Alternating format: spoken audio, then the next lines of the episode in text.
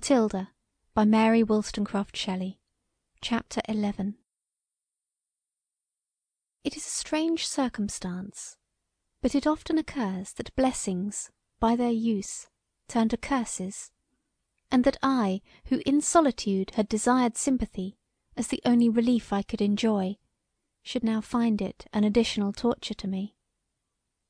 During my father's lifetime, I had always been of an affectionate and forbearing disposition, but since those days of joy, alas, I was much changed. I had become arrogant, peevish, and above all, suspicious. Although the real interest of my narration is now ended, and I ought quickly to wind up its melancholy catastrophe, yet will I relate one instance of my sad suspicion and despair, and how Woodville, with the goodness and almost the power of an angel, softened my rugged feelings and led me back to gentleness. He had promised to spend some hours with me one afternoon, but a violent and continual rain prevented him. I was alone the whole evening. I had passed two whole years alone, unrepining, but now I was miserable. He could not really care for me, I thought, for if he did, the storm would rather have made him come, even if I had not expected him, than, as it did, prevent a promised visit. He would well know that this drear sky and gloomy rain would load my spirit almost to madness. If the weather had been fine, I should not have regretted his absence as heavily as I necessarily must, shut up in this miserable cottage, with no companions but my own wretched thoughts. If he were truly my friend, he would have calculated all this, and let me now calculate this boasted friendship, and discover its real worth. He got over his grief for Eleanor, and the country became dull to him, so he was glad to find even me for amusement, and when he does not know what else to do, he passes his lazy hours here, and calls this friendship. It is true that his presence is a consolation to me, and that his words are sweet, and when he will, he can pour forth thoughts that will win me from despair. His words are sweet, and so, truly, is the honey of the bee, but the bee has a sting, and unkindness is a worse smart than that received from an insect's venom. I will put him to the proof. He says all hope is dead to him, and I know that it is dead to me, so we are both equally fitted for death. Let me try if he will die with me, and as I fear to die alone, if he will accompany me to cheer me, and thus he can show himself my friend in the only manner my misery will permit. It was madness, I believe, but I so worked myself up to this idea that I could think of nothing else. If he dies with me, it is well, and there will be an end of two miserable beings, and if he will not, then will I scoff at his friendship, and drink the poison before him to shame his cowardice. I planned the whole scene with an earnest heart, and frantically set my soul on this project. I procured laudanum, and placing it in two glasses on the table, filled my room with flowers, and decorated the last scene of my tragedy with the nicest care. As the hour for his coming approached, my heart softened, and I wept. Not that I gave up my plan, but even when resolved, the mind must undergo several revolutions of feeling before it can drink its death. Now all was ready, and Woodville came. I received him at the door of my cottage, and leading him solemnly into the room, I said, "My friend, I wish to die. I am quite weary of enduring the misery which hourly I do endure, and I will throw it off. What slave will not, if he may, escape from his chains? Look, I weep. For more than two years I have never enjoyed one moment free from anguish. I have often desired to die, but I am a very coward. It is hard for one so young, who was once so happy as I was, voluntarily to divest themselves of all sensation, and to go alone to the dreary grave. I dare not. I must die, yet my fear chills me. I pause and shudder, and then for months I endure my excess of wretchedness. But now the time is come when I may quit life. I have a friend who will not refuse to accompany me in this dark journey. Such is my request. Earnestly do I entreat and implore you to die with me. Then we shall find Eleanor, and what I have lost. Look, I am prepared. There is the death-draught. Let us drink it together, and willingly and joyfully quit this hated round of daily life. You turn from me. Yet before you deny me, reflect, Woodville, how sweet it were to cast off the load of tears and misery under which we now labour. And surely we shall find light after we have passed the dark valley. That drink will plunge us in a sweet slumber, and when we awaken, what joy will be ours to find all our sorrows and fears past! A little patience, and all will be over. Ay, a very little patience, for look, there is the key of our prison. We hold it in our own hands, and are we more debased than slaves to cast it away and give ourselves up to voluntary bondage? Even now, if we had courage, we might be free. Behold, my cheek is flushed with pleasure at the imagination of death. All that we love are dead. Come, give me your hand. One look of joyous sympathy, and we will go together and seek them. A lulling journey, where our arrival will bring bliss, and our waking be that of angels. Do you delay? Are you a coward, Woodville? Oh, fie! Cast off this blank look of human melancholy. Oh, that I had words to express the luxury of death, that I might win you. I tell you, we are no longer miserable mortals. We are about to become gods, spirits as free and happy as gods. What fool on a bleak shore, seeing a flowery isle on the other side, with his lost love beckoning to him from it, would pause because the wave is dark and turbid? What if some little pain the passage have, that makes frail flesh to fear the bitter wave? Is not short pain well borne that brings long ease, and lays the soul to sleep in quiet grave? Do you mark my words? I have learned the language of despair. I have it all by heart, for I am despair, and a strange being am I, joyous, triumphant despair. But those words are false, for the wave may be dark, but it is not bitter. We lie down and close our eyes with a gentle good night, and when we wake, we are free. Come then, no more delay, thou tardy one. Behold the pleasant potion. Look, I am a spirit of good, and not a human maid that invites thee, and with winning accents, oh that they would win thee, says, "Come and drink." As I spoke, I fixed my eyes upon his countenance, and his exquisite beauty, the heavenly compassion that beamed from his eyes, his gentle yet earnest look of deprecation and wonder, even before he spoke, wrought a change in my high-strained feelings, taking from me all the sternness of despair, and filling me only with the softest grief. I saw his eyes humid also, as he took both my hands in his, and sitting down near me, he said, "This is a sad deed to which you would lead me, dearest friend, and your woe must indeed be deep that could fill you with these unhappy thoughts. You long for death, and yet you fear it, and wish me to be your companion. But I have less courage than you, and even thus accompanied, I dare not die. Listen to me, and then reflect if you ought to win me to your project, even if, with the overbearing eloquence of despair, you could make black death so inviting that the fair heaven should appear darkness.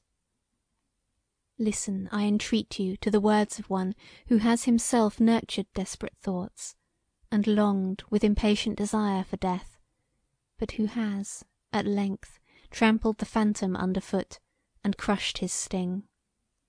Come, as you have played despair with me, I will play the part of Una with you, and bring you hurtless from his dark cavern.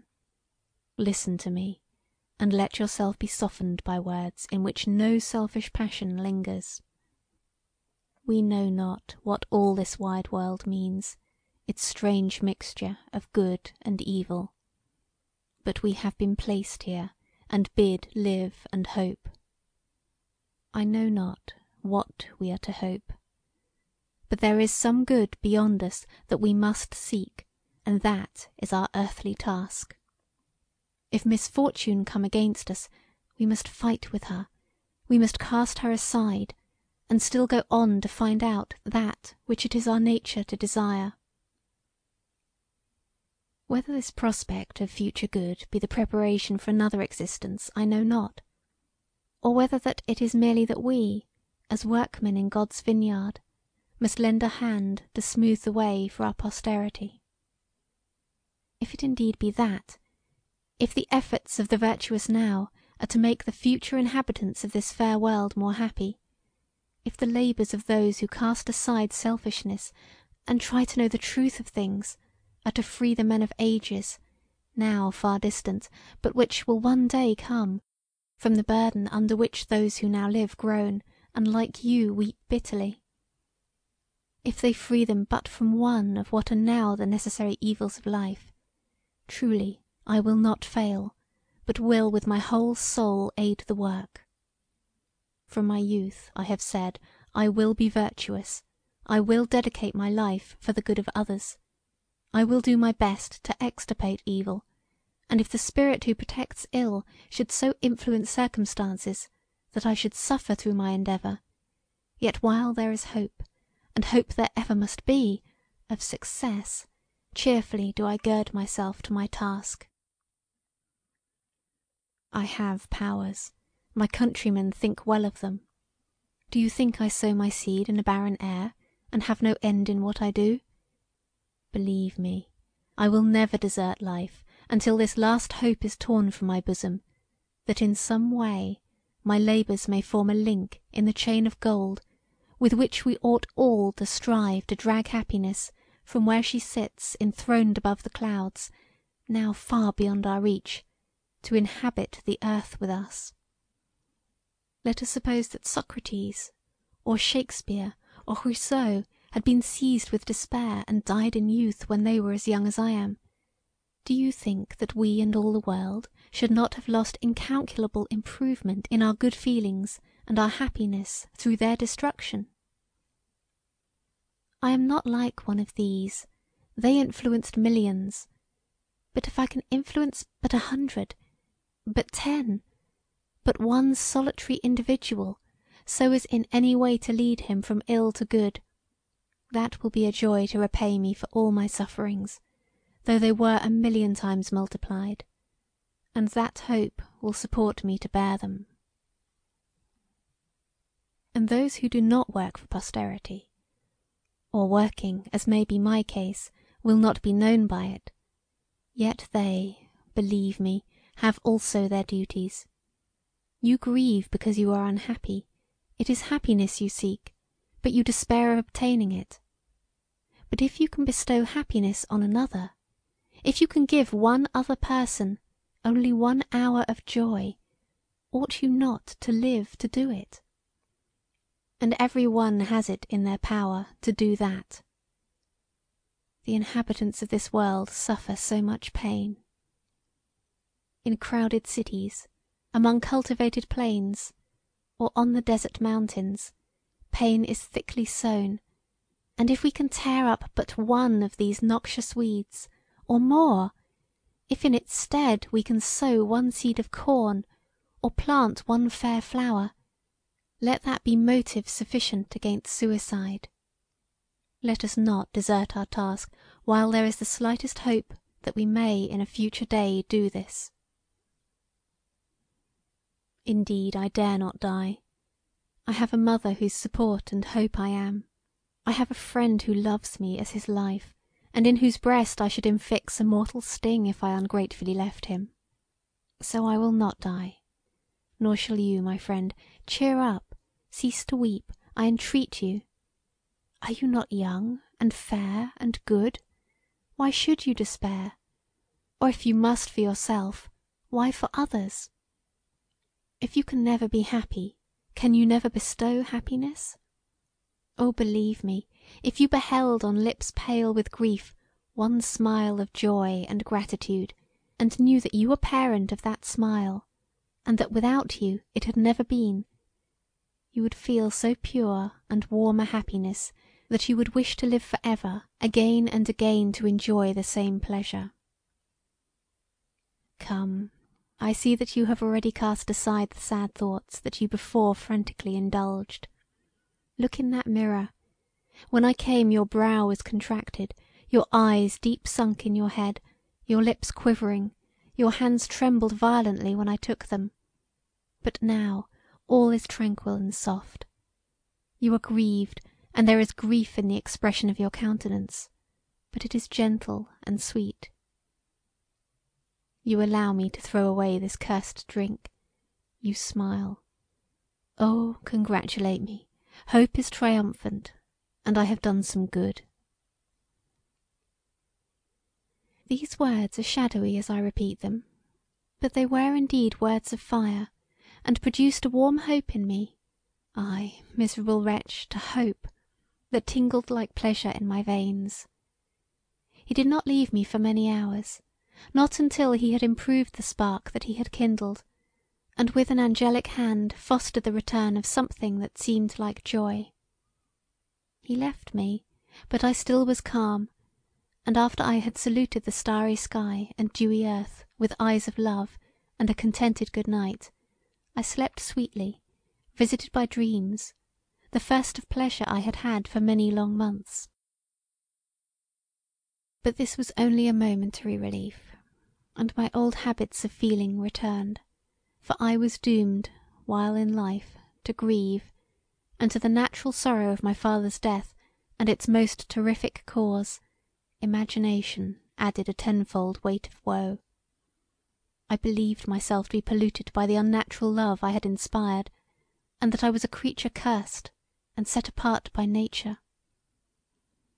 I thought that, like another Cain, I had a mark set on my forehead to show mankind that there was a barrier between me and they. Woodville had told me that there was in my countenance an expression as if I belonged to another world. So he had seen that sign, and there it lay, a gloomy mark to tell the world that there was that within my soul that no silence could render sufficiently obscure.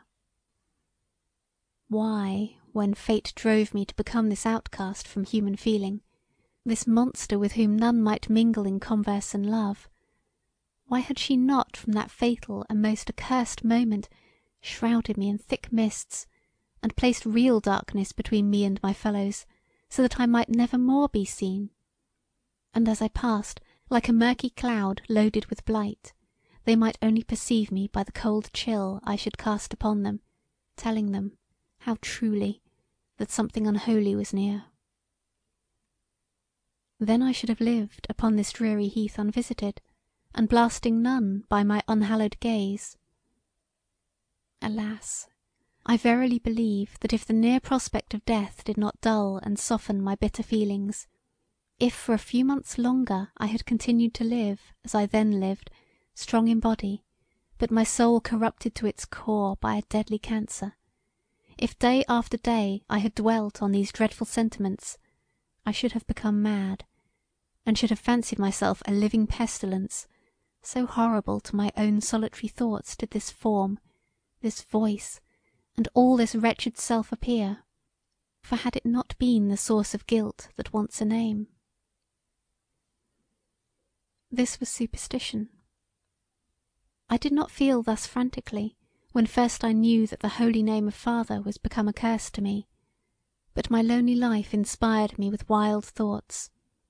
And then, when I saw Woodville, and day after day he tried to win my confidence, and I never dared give words to my dark tale, I was impressed more strongly with the withering fear that I was, in truth, a marked creature, a pariah, only fit for death. End of chapter eleven.